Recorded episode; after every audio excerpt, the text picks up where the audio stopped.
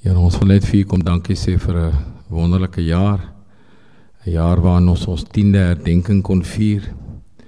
En Here dat hierdie groep ook net van krag tot krag gaan. Ons kom prys u vir die sprekers wat u vir ons gereeld stuur. Ook weer vanoggend Leon wat met ons gaan deel 'n ou bekende by ons en ons vra regtig dat u sy lippe sal salf vanoggend en dat sy woorde u woorde sal wees en dat ons u sal u sal hoor praat in die proses. Ons prys u vir wat ons hier kan kry elke Vrydagoggend. Maar ook die verantwoordelikheid wat ons besef Here dat ons dit moet uitleef na buite. Ons kan dit nie net vir onsself hou nie. Ja, dis reg. Dankie. Baie dankie Leon, Leon en Leon. Dit is regtig 'n uh, besondere voorreg om so hier voor julle te staan en iets te ervaar van die manier waarop Vader in hierdie tyd met die manne werk. Ek sê manne dan is dit soos julle weet dan is dit geen diskriminasie teen 'n vrou nie, maar dan is dit net om vir ons 'n ervaring te gee van die voorreg wat ons het om seuns van Vader te wees met 'n roeping op ons skouers. En daai roeping kan gerealiseer word in en deur ons omdat die grootste belofte wat Christus gegee het in die groot opdrag is die bewussyn van sy konstante teenwoordigheid. En as miskien een sinnetjie is wat alles opsom vir my van my lewe en bediening, dan is dit juis hierdie die heel laaste woorde van die groot opdrag in Matteus 28.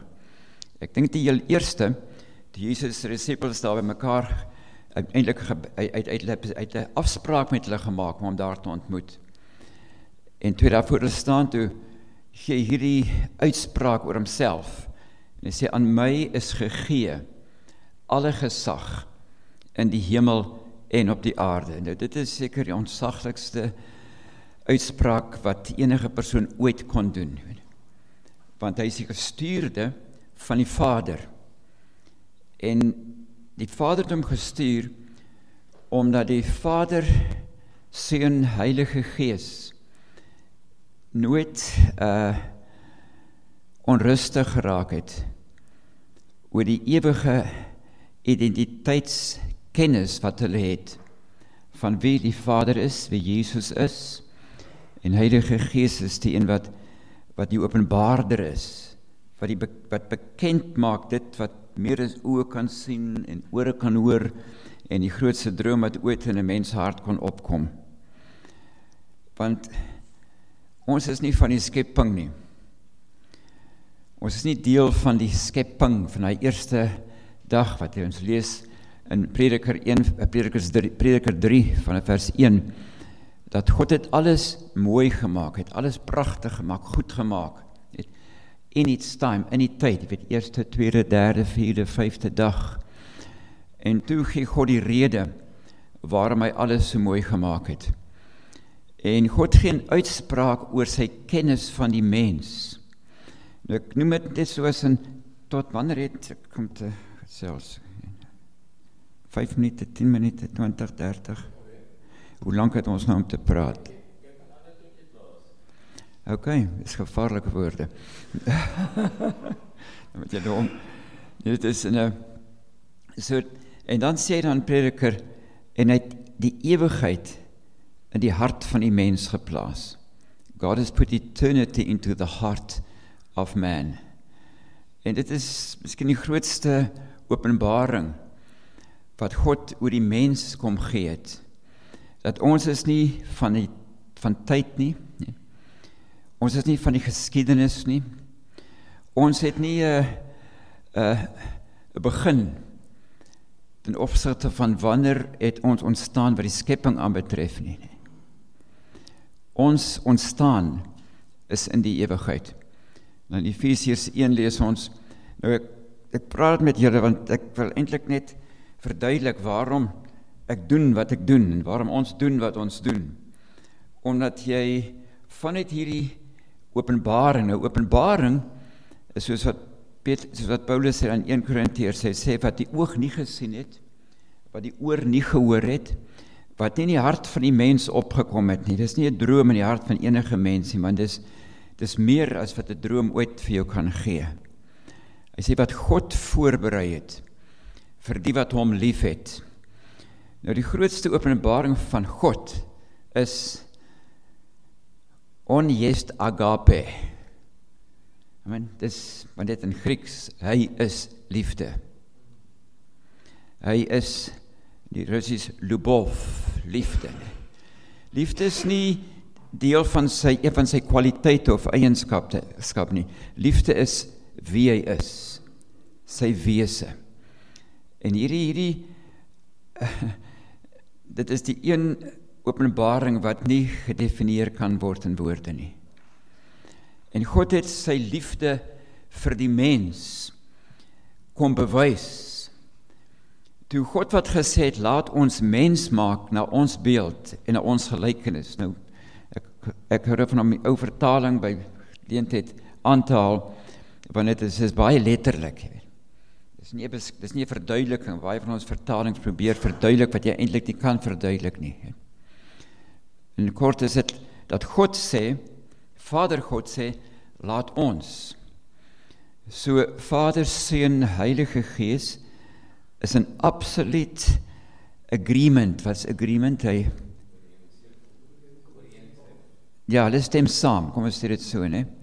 Oor ons, oor die mens. In ons skepping, in ons beeld, in ons gelykenis, in our image. En ek glo dat soos wat hierdie openbaring deurbreek in 'n mens en ek praat nou nie teologiese taal ek sê in die mens se gees nie. Met ander woorde, nie wat oë gesien het, nie wat ore gehoor het nie, nie wat in jou hart opgekom het nie, want ek dink nie 'n mens kan meer droom as wat jy aan kan dink nie, jy weet, wat in jou kop in gaan gaan as gevolg van dit jy sintuiglik waarneem. En 'n mens het maar hy wil waardes en hy wil seker want ons is so gemaak dat ons nie tevrede is om maar net with mediocrity nie, weet. Om maar net so middelmatig te wees nie.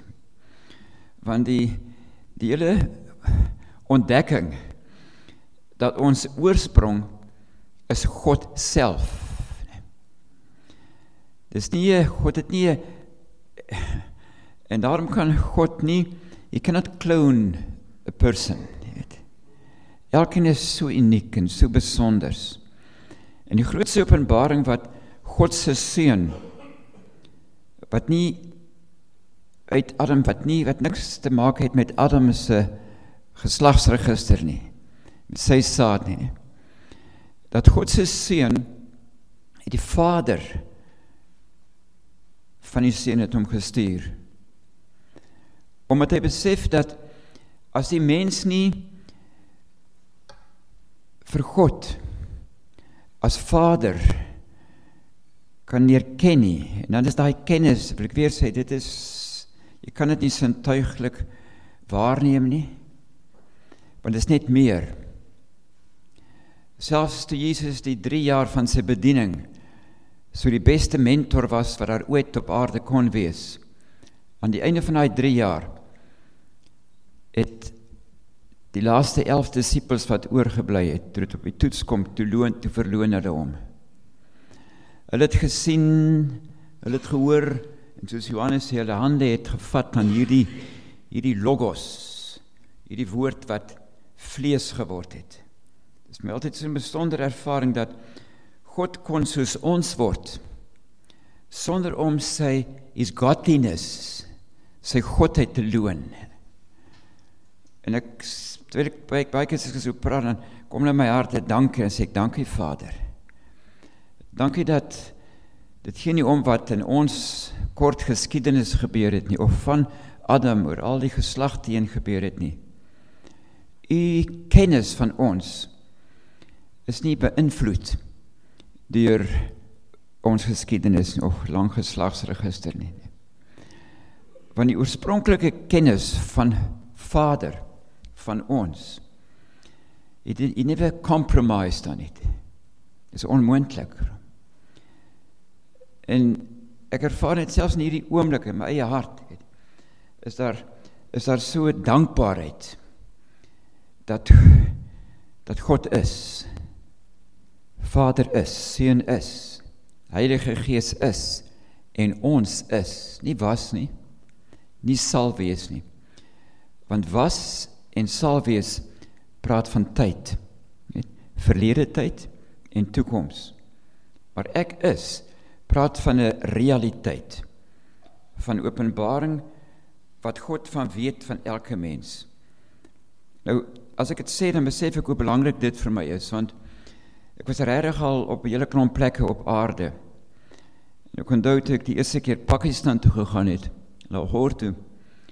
Toe sê mense vir my voor die tyd, "Maar Leon, nou moet jy iets uh, wat weet jy van van Islam?"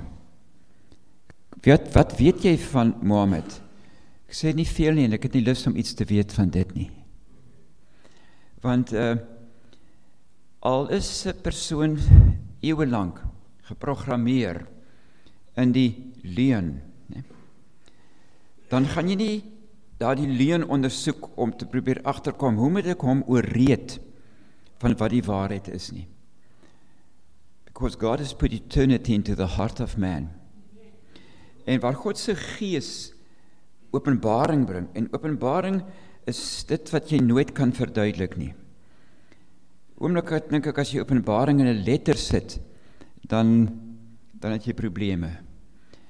Want die enigste wat openbaring kan ontvang en beleef is jy en ek as mens.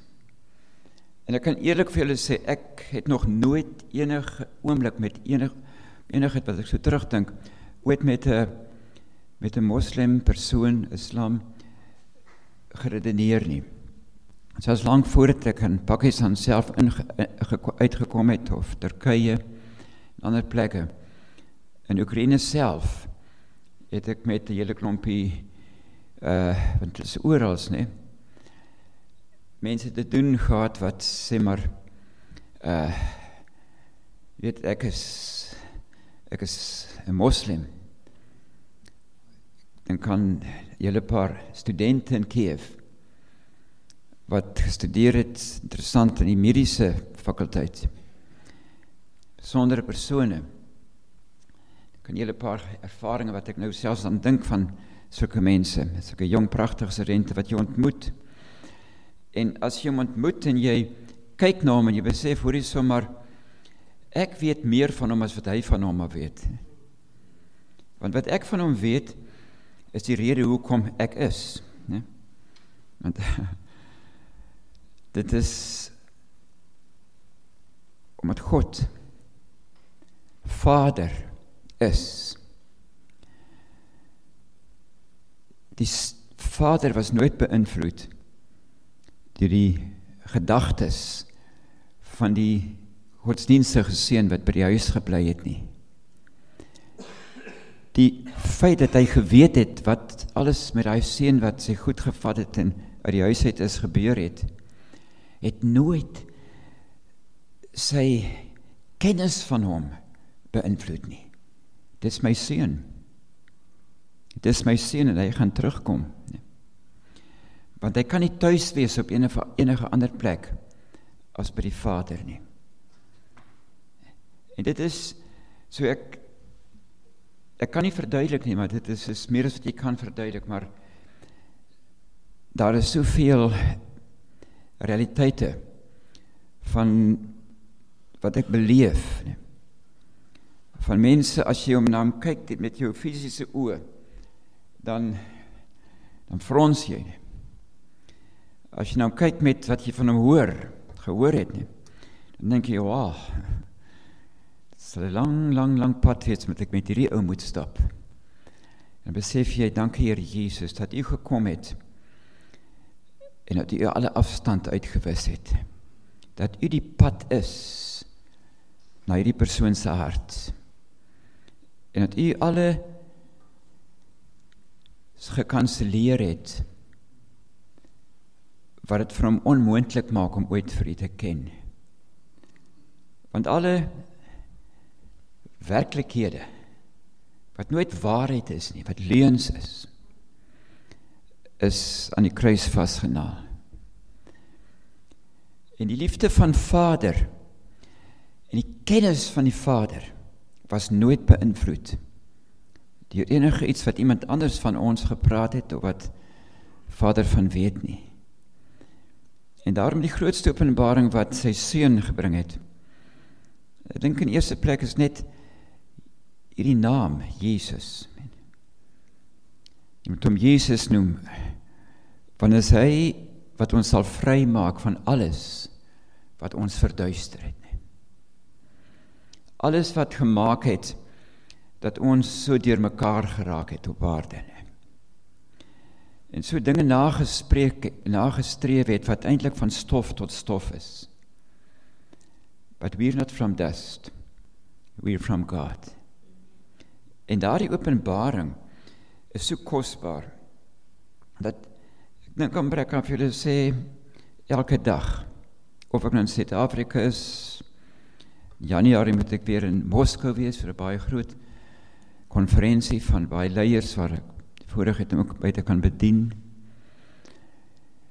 En en te weet dat die dringendste tyd 'n tyd is glo ek in die geskiedenis van die mensdom. 'n Tyd waar daar werklik geen menslike Messias is wat op die horison verskyn nie. Daar's nie 'n politieke leier nie, hulle die meeste leiers in die wêreld stem saam dat Putin is die die die die sterkste, die mees dinamiese, die een wat die grootste persentasie van 'n ontsaglike sterk volk het wat werklik omvolg. En dit is goed om te kom by so 'n plek waar daar 'n uh, 'n mags, dis nie 'n magsvertoning is nie. Maar dit is dit is dis 'n realiteit. Daar's 'n invloed. Is, ek dink ons het in 95 Augustus 95 het my vrou en ek op uitnodiging van CBN Christian Broadcasting Network wat begin het 3 jaar voor ons gekom het met televisieprogramme in die hele ex-Sowjetunie. En na in daai 3 jaar was daar meer as 13 miljoen mense wat gereageer het op daardie programme ongekend van enige ander wêrelddeel. As gevolg van hierdie ontsaglike vrug van uh kommunisme, sosialisme. Die verskriklike gevolge wat dit gehad het en dis nie maklik om net alles uit te wis in oomblikke nie. Maar mense wat wat soekend was, wat honger was, weet. En toe hierdie hierdie programme kom, weet dit is 'n interessante ervaring om by mense te kom veral daai eerste jare wat nog nooit die naam van Jesus gehoor het nie. Jesus, Keton. Keton. Nou, nou. Wie is hy? Nee, ek skuis, ek het hom nog nie ontmoet nie, weet. Ek dink hy is een of ander persoon of weet. En dan hierdie ervaar hierdie hierdie liefde. Ek is so bly die Here jare gelede al van gesê Leon, moenie vir mense vertel dat ek hulle liefhet nie, want jy kan dit verduidelik nie. Want soos die seun gekom het, weer die bekendste vers, so lief het God die wêreld gehad. Hy sê monogenes beteken die persoon is wat net uit hom gebore is. Mono alleen genes wat gebore is nie, net uit God gebore. En dan die kosbare is dat hierdie een wat net uit God gebore is, soos ons geword het, nie. net soos ons geword het dat vir daai eerste 30 jaar van sy lewe die enigste sinnetjie wat daarvan hom gesê word is vir op wat hy self gesê het is toe sê ma kom en vir hom sê maar weet jy dan nie jou pa en ek is baie bekommerd oor jou gewees het nie. Toe herinner hy haar net hoor hierso maar Josef Maria jy behoort te weet is nie my pa nie nee. en ek moet in die dinge van my pa van my vader wees. Geen vertoning nie Want hy het geweet dat selfs hy as seun van God nie kon begin met sy bediening voordat hy homself, ons kan maar ons daar sê ontledig het, het.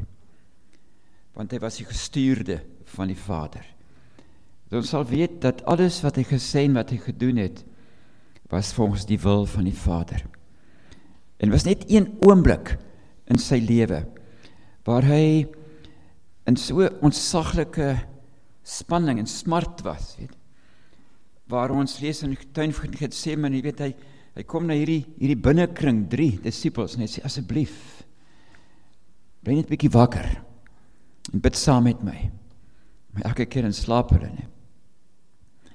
En dan dan bid hy en dit is die enigste wat dit opgeteken is van waar Jesus met sy Vader gepraat het in hierdie op hierdie manier gesê Abba Abba Vader. Nou Abba weet papa tata daddy jy weet dit is die dis daai eerste woord wat 'n van 'n van 'n kindjie wat vir die pappa en mamma sê hoe hy verstaan wie hy is omdat hy verstaan wie ons is. Verstaan? Ons is sy vader, sy pappa, sy mamma, né?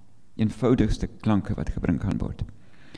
En hier is hier is die seun van God as hy homself net herinner daaraan. Vader, God almagtig, U is my Abba. Is my Vader. En dan dan sê hy terwyl hy terwyl hy van binnekant af bloei, nee, as dit moontlik is, laat hierdie beker, hierdie bitter beker, laat dit verbygaan. Maar nie my wil nie. U wil geskied. My siel is diep bedroef tot die dood toe. En dit is vir my die onsaglike rede waarom mense hulle eie lewe neem. Daai jy kan dit nie meer hanteer nie, weet. En dan is dit nie net met die mense wat in die modder is nie, maar dit is met mense wat by die hoogste troon is, posisies is selfs wat ander wat wat wat daar kan wees omdat siels vervulling alleen die resultaat is as God se gees jou gees wakker maak. En daarom is bediening nie van hoe goed ek kan verduidelik wie God is, want ek kan dit nie verduidelik nie. Maar werklike bediening is openbaring. Romeine 5 vers 5 waar sy liefde 'n woonplek gevind het in die ewigheid van ons hart. En dat jy nie as jy voor mense stukkende mense staan dat jy werklik soos Paulus sê in 2 Korintiërs 5 van die liefde van Christus, nie my liefde vir nie, die liefde van Christus wat hom dring.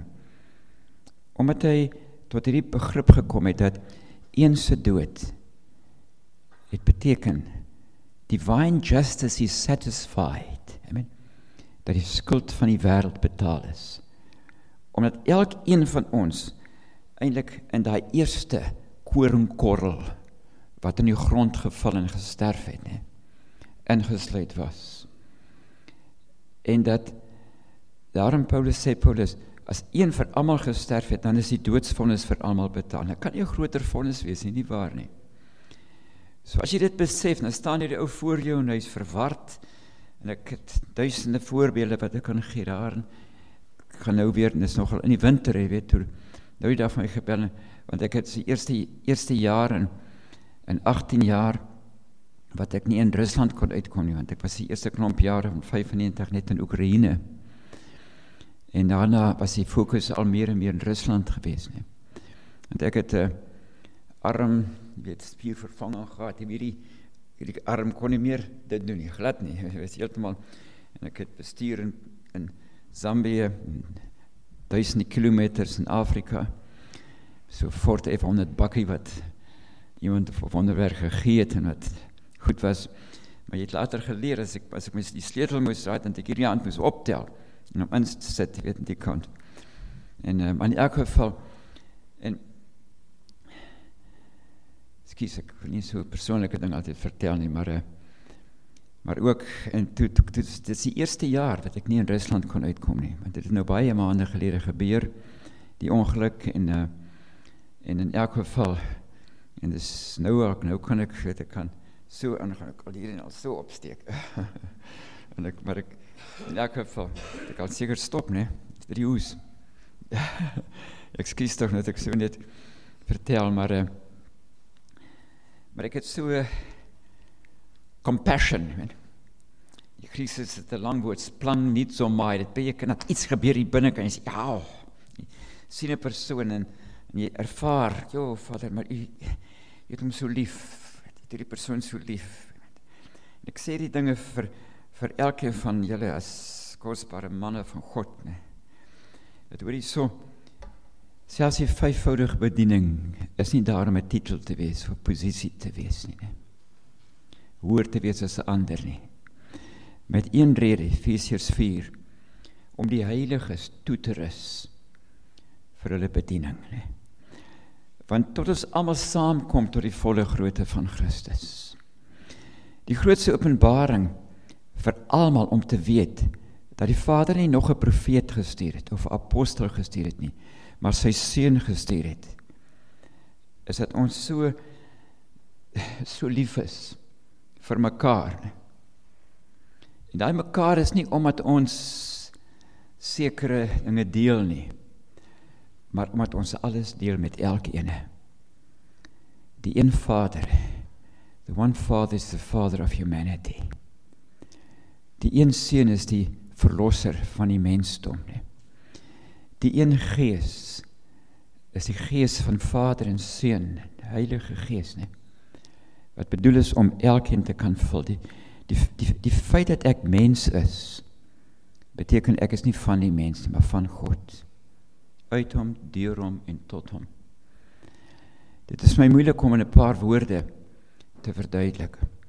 Daarom sê ek mense, ek kan nie meer preek nie. Ek het geleer om te preek. Was Bybelskool, ek het selfs by Aitjies geswat in Stellenbosch. Kweekskool en alles. But God isn't God is nie 'n onderwerp nie. Weet. God is en ons God het geen ander manier as mense om hom voor te stel aan ander en sê my vader is jou pa nie, is jou vader nie. En ek iets gebeur nou in Rusland wat my so merkwaardig is. Jy kan nie statistieke hou van nie. nie. Statistieke is nommers. Maar as God werk, dan is dit vermenigvuldiging van seuns en dogters van die Vader wat kan sê Abba, Abba Vader. En dit is nie maar net woorde is nie. Dit is nie maar net sommige geleenthede, maar dit is so 24/7 realiteit. In the most unconscious ways Christ expressed. Is it a mooi smile, with a beautiful smile, a holy light upon your brow? Oh no, I felt his presence while you laughed just now. To me it was not the truth you taught, to you so clear, to me so dim. But when you came, his love was shed. From your eyes he beckons me, until I lose sight of you and see the, the Messiah, the Christ instead. Excuse, ek het by volgende keer sê ek vir julle miskien meer probeer vertel as dit moontlik is, maar van wat gebeur in baie getuienisse. Rehabilitasiesentrums waar dit nie proses was nie.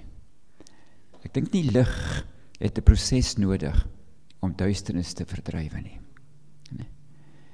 En ons is nie Johannes die doper wat sê ek is nie die lig nie. Ek het hom maar net ek het maar net gekom om julle van die lig te vertel.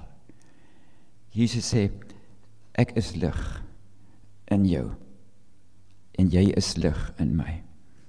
Ek sê dankie Vader vir hierdie geleentheid van Johannes Evangelie Evangelis Johannes wat nie by die geskiedenis van Jesus van die gebeure rondom sy geboorte begin het nie maar begin het waar ons begin is in die begin was die woord en die woord was by God en die woord in die woord was God. En alles wat geskep is, is deur hom geskep. En die herskepping is deur hierdie seun. En dit het vir God, die skepping het hom niks gekos nie. Maar om vir ons te red, het die Vader sy seun gegee om in ons plek alles te kanselleer wat ons skuldig sou laat voel. Alles, alles. En daarom is God se geregtigheid, die seun se geregtigheid. It cannot become a teaching. Dit kan nie 'n leerstelling wees nie. Daarom is nuwe nuwe verbondsbediening is dit nie verduideliking nie. Is dit nie kalvinisme of kom maar alles op nou weet. Is mis is mis is mis is nie. Die verwysing is nie histories, het nie historiese print nie from before time we were in Christ in Christus Ek voel soms verlees ek net sommer so 'n paar woorde net moet praat en ek wil so graag met uh bid maar ek vra vir mense ook want ek het baie uitnodigings om veral Pakistan, ek weet nie hoekom nie, ontsaglik baie. Feitelik elke dag gister weer. Nie. En dan wil hulle groot veldtog ter hulle sê ek nee. Ek wil met die leiers kom praat. Sodat elkeen van ons kan saamstem dat Christus in ons is die hoop van die heerlikheid vir die nasies. Christus in ons, nee. En ons in hom. Ek sê maar so stop, kom ek net so saam bid. Interessant. Ek maar net wil noem, dit is miskien vir julle vreemd. As ek so voor die mense staan wat nog nooit van hom gehoor het nie, dan dan maak ek my oë nie toe nie. Want jy weet nou praat jy met hom so en dan skielik nou met jy kom ons bid saam. Met onbedekte gesig sien. Soos ek nou so nou ons nou oor die Vader, maar ek nou so as nou so saam met die Vader praat, sê ons Vader baie dankie. Baie dankie vir hierdie geleentheid vir oggend waar ons u stem kan hoor. Ek het daar by plek gekom, ek kan nie praat nie, Vader, as ek u stem hoor nie. Jesus sê wat ek hoor, dit praat ek. Wat ek sien, dit doen ek. En dink jy Jesus dat dit wat u hoor en dit wat u sien en dit wat u bekend maak is nie vreemd vir enige mens nie. Daar's 'n resonans. Daar's 'n weerklank in die ewigheid van elke mens se hart. En dankie dat ons seuns is. En die seuns kan word nie. Omdat geen ouer ooit 'n kind gekies het nie. nie. Selfs al het ons hulle aangeneem, sy oorspronklike ouer het hy persoon nie gekies nie. En die Vader het vir ons gekies in die seun. Vader, dankie daarvoor. Dankie dat ons 'n verwysing het van seunskap wat nie geskiedenis het nie. Behalwe toe die een seun gesê het dit is volbring. En hy alle skuld uitgewis het. Paulus het die skuldbrief wat ons vyand was is in die kruis vasgenaal. En toe hy lewend gemaak is, het ons saam met hom lewend gemaak. Toe hy opgestaan het, het ons saam met hom opgestaan. En selfs terwyl hy sit in die regterhand van die Vader, en dit is sy posisie op aarde ook nie. Het ons ook daardie voorreg. En ons kan verstaan waarom u wil kan geskied op aarde soos in die hemel. Van die hemel het aarde toe gekom. Amen. Baie dankie hoor.